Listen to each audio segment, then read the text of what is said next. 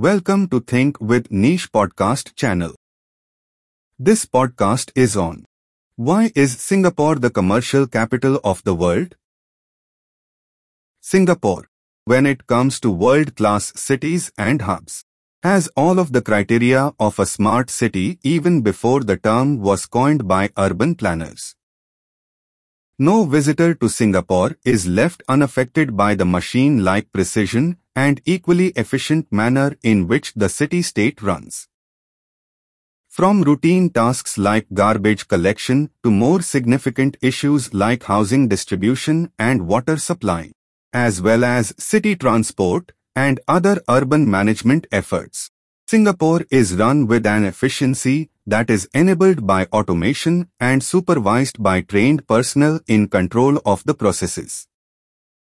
Furthermore, it has an elite that is frequently Western educated and brings with them the finest techniques from other countries to apply to the administration and recruiting money to the city-state.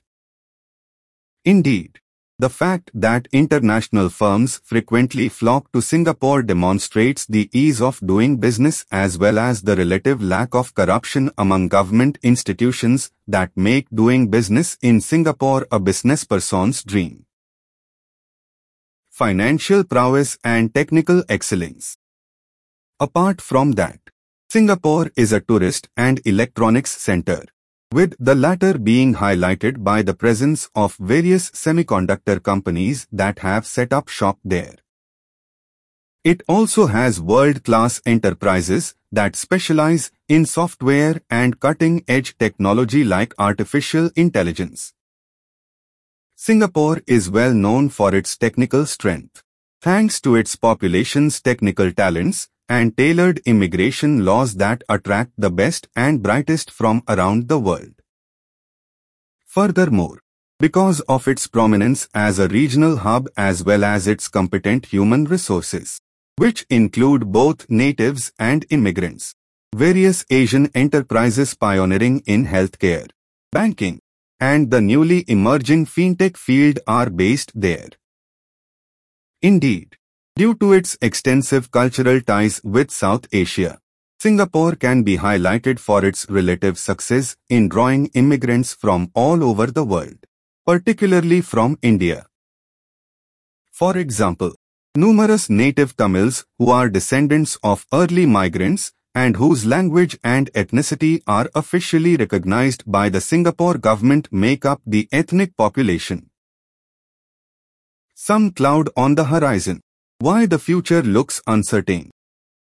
Having said that, Singapore has had to deal with a substantial public debate in recent years over its future as a regional hub, as well as its racial and cultural diversity and immigration policies.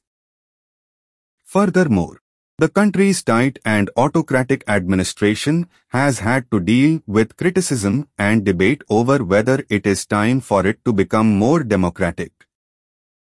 Indeed, these challenges, which have long been addressed but remained hidden beneath the surface, have now come to light as a result of Singapore's generational shift.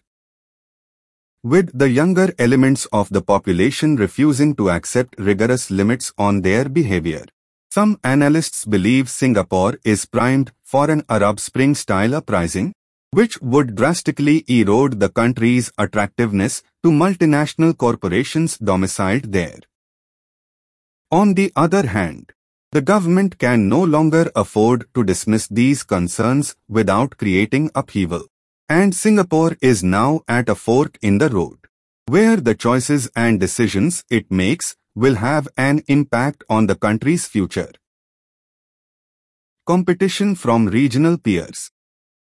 Furthermore, other regional centers such as Sydney, Kuala Lumpur, and Hong Kong, which have traditionally competed with it, are now planning to be more aggressive in their marketing efforts, putting Singapore's regional prominence in jeopardy.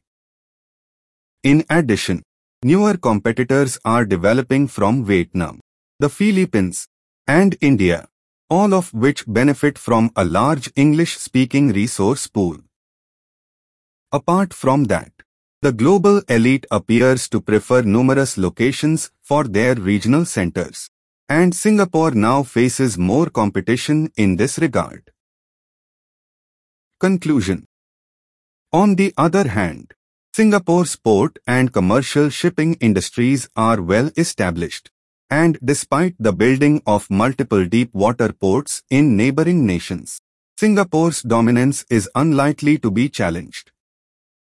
Finally, its world-class airport and highly efficient airline are its crown jewels, and it will take a lot of competition to genuinely challenge them. Singapore is a global attraction for startups as well. We have written a blog on the startup ecosystem in Singapore. This podcast ends here. Thank you for staying tuned to our podcast channel. You can also read our exclusive posts on business and entrepreneurship by logging on to www.thinkwithniche.com.